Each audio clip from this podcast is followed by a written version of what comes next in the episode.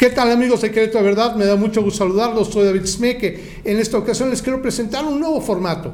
Es una mesa de debate donde especialistas van a abordar temas a profundidad. En esta ocasión el tema es la reforma electoral y lo va a llevar a cabo el licenciado Emilio Páez junto con invitados que tendrán un formato de tiempo y un formato para desarrollar el análisis de este tan polémico tema. Entonces los invito a escuchar y a ver este tema tan polémico. ¿Qué tal? ¿Cómo están? Buenas tardes. Eh, es un placer saludarlos y eh, aquí estar en una grata compañía con eh, aquí unos buenos amigos y sobre todo conocedores de un tema que vamos a platicar, vamos a abordar de una manera, pues esperemos que muy clara. Es un tema que en este momento vamos a estar discutiéndolo, que tiene que ver con la reforma electoral. Los saludo, eh, Alfredo Fernández, eh, ¿cómo estás? Bienvenido. Maestro Evaristo Martínez, bienvenido. Y la maestra Magali del Carmen. Y bien, pues nosotros estamos aquí ya, previamente habíamos eh, platicado que nos interesaba comentar respecto a esta reforma que fue presentada en días recientes eh, por parte del presidente Andrés Manuel López Obrador y que tiene que ver aquí con, con, un, eh, con cambios que pues leyendo esta reforma parecerían de, un calado este, bastante fuerte porque estaría cambiando totalmente la configuración tanto de los órganos electorales como incluso también el número de representantes, sobre todo por la ley plurinominal, que pudiéramos decir que principalmente son los cambios que más llaman la atención, entre otros. Entonces me gustaría que comentáramos esto y pues empezaría eh, preguntándoles, me gustaría empezar por las damas primero. Eh, ¿Cómo consideras, maestra, que nos encontramos en este momento en el avance de la vida democrática del país? Eh, pues después de que tenemos órganos ciudadanos, eh, alrededor de 20 a 25 años que ha venido esta evolución, ¿tú cómo lo consideras? Considero que sí es importante la actualización en materia electoral. Eh, de hecho, todos los partidos políticos desean que se haga una, una, reforma electoral, cada uno con sus respectivas perspectivas. Sin embargo, sí hay que analizar esta iniciativa del presidente Andrés Manuel López Obrador, de que sí es importante que se haga un cambio en la vida democrática, eh, estoy de acuerdo con ello. Ok, muy bien. Eh, maestro, ¿tú qué opinas al respecto? ¿Es este, eh, ¿En qué momento nos encontramos de, este, de, la vía democrática de, México? ¿Realmente podemos decir que todas las instituciones y todos los procesos son democráticos, son transparentes, dan certeza a, pues, a la población después de un proceso electoral? Yo creo que sí, definitivamente me parece que en el caso de la democracia instrumental, de la democracia en términos de elección, el tema está resuelto, siempre y cuando, por supuesto, siempre serán nuestras reglas electorales perfectibles, sin embargo, estamos hablando de que eh, en los últimos 30 años prácticamente, con la creación del Instituto Federal Electoral eh, primero y después su transformación en Instituto Nacional Electoral, eh, no perder de vista que venimos de una historia electoral en nuestro país bastante complicada y que poco a poco, paulatinamente, hemos ido construyendo un sistema electoral bastante eh, exitoso. Ok, ¿qué opinas Alfredo al respecto? Bueno, primero buenas tardes a todos los, a, todo el mundo, porque esto no solamente le llega a los queretanos, a, México, sino a todo el mundo. Yo creo que yo estoy de acuerdo aquí con el maestro en cuanto a, y a Magali también, en cuanto a que efectivamente es necesaria una reforma. O sea, siempre todos los sistemas democráticos y todos los sistemas electorales son perfectibles y ahorita hay situaciones en las cuales ya sobrepasaron y necesitamos eh, una reforma electoral, me queda claro.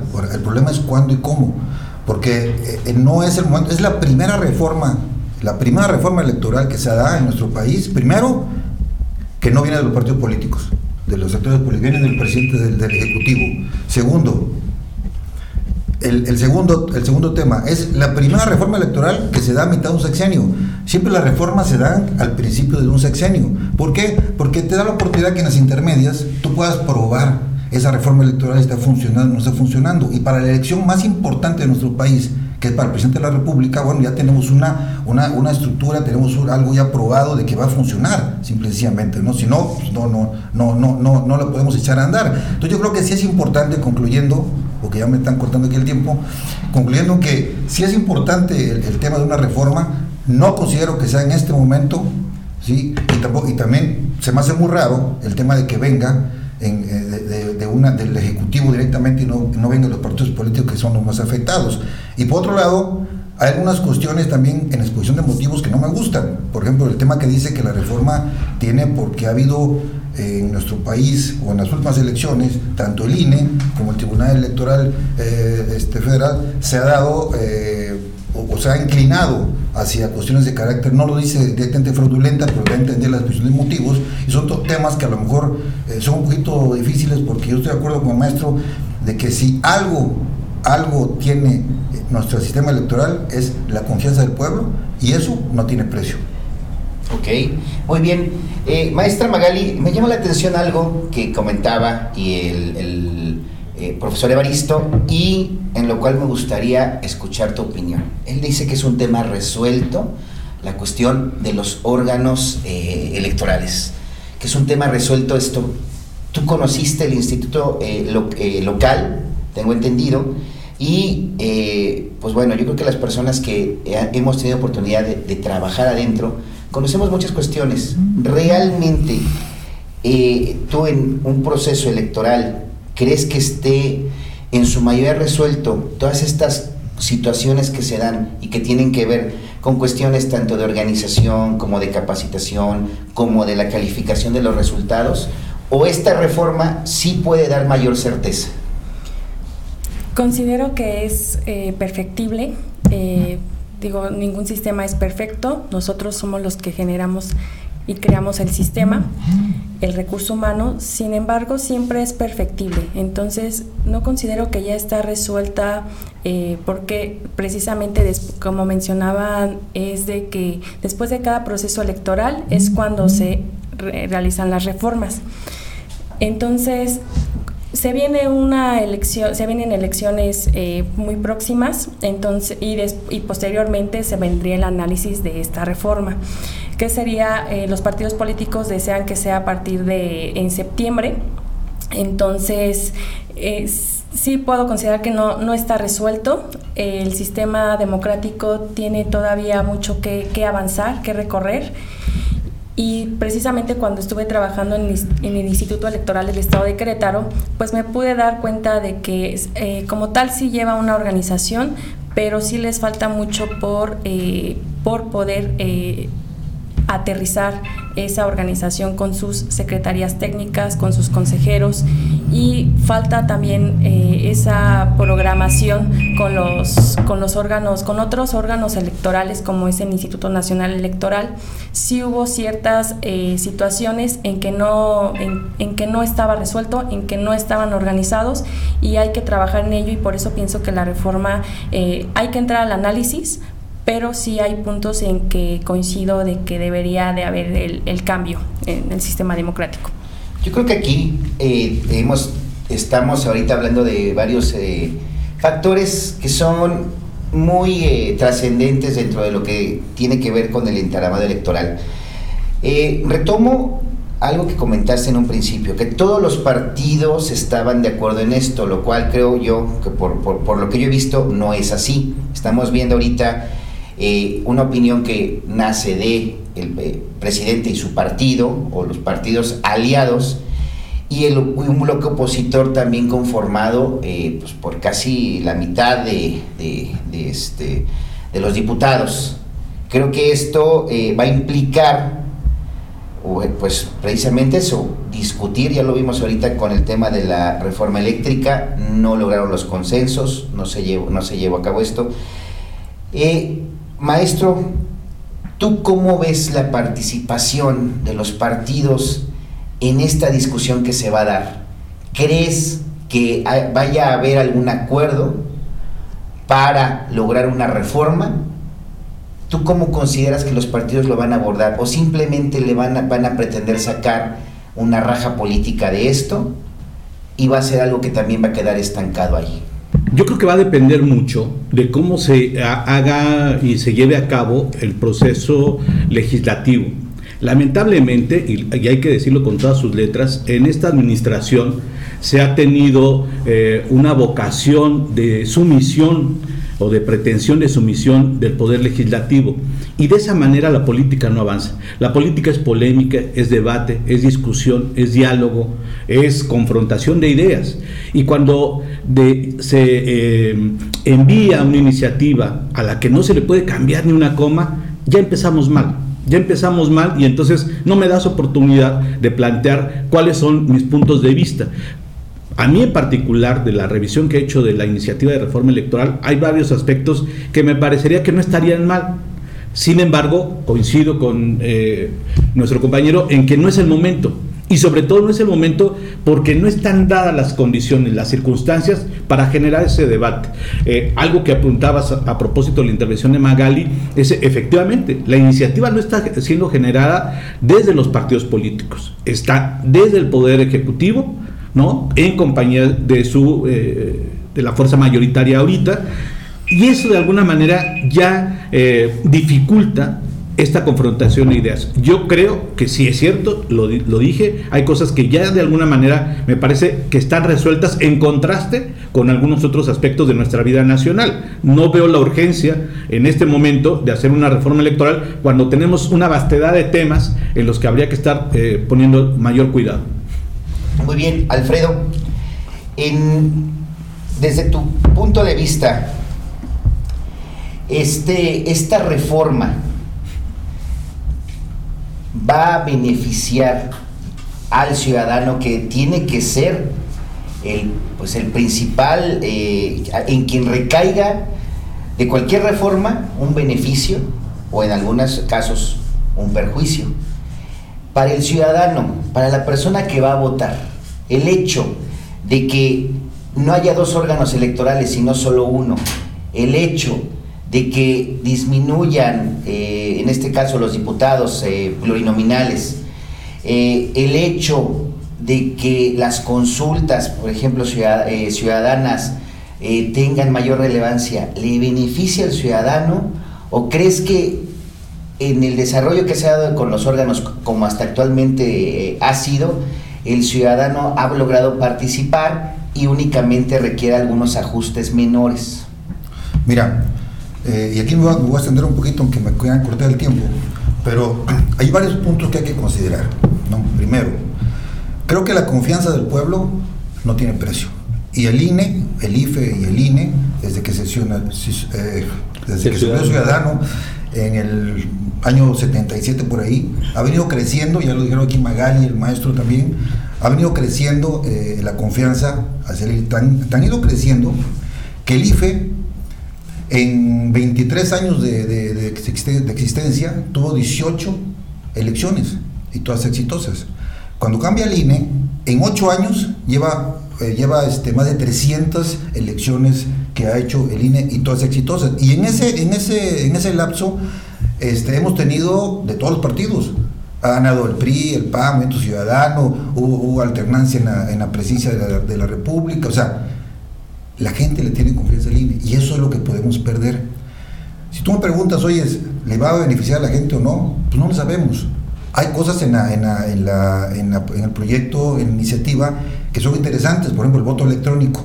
Si queremos reducir gastos, que es el, el, el, el argumento principal de la reforma, si queremos reducir gastos, bueno, vamos a quitar todo el tema de las boletas, que las boletas nos cuesta un mundo. ¿Por qué? Porque por la misma desconfianza de la ciudadanía que tenía, las boletas ahora son en papel especial, que tiene no sé cuántos... 24 eh, candados. Entonces, ese tipo de cosas vamos a quitarlos, que nos cuestan muchísimo dinero.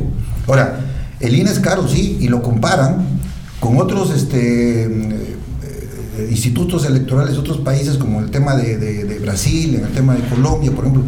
El problema es que lo comparan con el órgano electoral. En Colombia, por ejemplo, el órgano electoral no credencializa, o sea, no registra el órgano electoral no hace las boletas, no instala casillas. O sea, aquí tenemos todo en uno. Es como cuando vas al súper y, compras un champú, todo en uno, ¿no? Ocho eh, para asegurarte, para lavarte el pelo, para lavar el cuerpo, todo. Eso hace el INE. En otros países, con lo que están creando con pelos, no es lo mismo. Pero independientemente de eso, insisto yo en el tema de la confianza. Bueno, el voto electrónico es un tema importante. El financiamiento hacia los partidos políticos habría que revisarlo, no es una mala idea. El problema es que si nosotros no le damos dinero, dinero público, acuérdense que el tema del financiamiento público se viene de, lo mismo, de que no sabían los partidos políticos también, le quitaron el privado para meter el público. Ahora vamos a regresar otra vez al privado y con el tema del, tan, tan, difícil que está en el mundo, pues no en México, nada más en el mundo, el tema del narcotráfico, el tema de todo tipo de cosas, bueno, pues eso es un, es un problema que tenemos que revisar. O sea, no es una mala idea, tenemos que revisar. Y un punto último, antes, porque ya me, antes de que me corten el micrófono, el tema de los plurinominales. Los plurinominales no desaparecen. O sea, es un tema que, que la, la, radio y la televisión, medio de comunicación, que desaparecen los plurinominales. No, desaparecen los uninominales, desaparecen los diputados por elección directa. Por ahora vamos ahora vamos a queremos transitar hacia una representación proporcional pura que le llaman, ¿no? Que significa que son las, vamos a votar ya no por, por, por, el maestro, por Magali o por Juan Pérez, vamos a votar por unas listas que van a dar los, los, este, los, los, partidos políticos y vamos a votar por el partido político. Y por otro lado, y ya para terminar, este, también estoy de acuerdo en que, en que se, se disminuya la cantidad de diputados de los, de los congresos locales, porque efectivamente los diputados, eh, hay muchos, hay estados que tienen exceso de diputados locales, que con menos diputados locales podemos transitar el, el financiamiento hacia los, hacia los, este, hacia esos, hacia esos eh, eh, ¿cómo se llama? congresos locales, no también el presupuesto hacia esos congresos locales, también disminuye y eso bueno nos ayudaría a tener algunos recursos. Pero el tema del, del INE si es un tema, este, es, un, es una estructura grande, pero si, si logramos un solo órgano, como lo están planteando, va a ser mucho más grande y al final nos puede salir más caro, así como decía mi abuelita, el caldo que las albóndigas. ¿eh? Entonces ahí, ahí, lo dejo, es de analizar un poquito más, eh, que nos den un poco más de tiempo en esto y, y, analicemos punto por punto. Hay cosas importantes, sí hay cosas importantes en la reforma en las que podemos estar de acuerdo, hay cosas que efectivamente no, no, no, no, llevan a, no nos llevan a nada o nos llevan a un retroceso, pero hay que plantearla. Y eso los partidos políticos deben. Los partidos políticos no están en contra de la reforma, y ellos lo han dicho, están en contra en la forma en que se quiere dar la reforma, en que no le quieren mover ni una coma, pues también. Y ahorita como está la reforma, como está la reforma ahorita, si la aprueban, es atarse un cuello, al, atarse una, una, un, este, un hilo al cuello y colgarse. Eso es los partidos políticos, y no lo van a hacer no se van a matar ellos mismos. Eso, es, lo importante. Muchas gracias, Alfredo. Pues vamos a entrar a una última dinámica. ¿En qué consiste esta? Yo voy a eh, dar lectura a, una, a un término y ustedes me van a responder con lo primero que se les venga a la mente. Puede ser una palabra, máximo dos, ¿ok? Pero hay que ser muy, muy, muy concretos. ¿Ok? Empezamos. Instituto Nacional Electoral Modernizar. Confianza. Confianza. Ok. Organismos públicos locales electorales, los órganos de cada estado. Analizar. Revisar. Revisar también. Ok. Elección de consejeros electorales. Modernizar. Un despropósito. Peligroso. Plurinominales. Analizar. Coincido con Alfredo, en realidad los que desaparecen son los uninominales. Correcto. Financiamiento público para partidos políticos. Únicamente para elecciones. Creo que es un tema, eh, hay diferentes fórmulas que se podrían estar explorando para reducir el, el gasto sin caer en lo que están proponiendo. Revisarlo bien. Amigos de Querétaro, de verdad les agradezco mucho la atención a esta mesa de debate. Les agradeceré mucho que nos dejen sus comentarios y sus observaciones a través de nuestro sitio web y de nuestras redes sociales en queretodeverdad.mx. Que tengamos una linda tarde. Hasta pronto.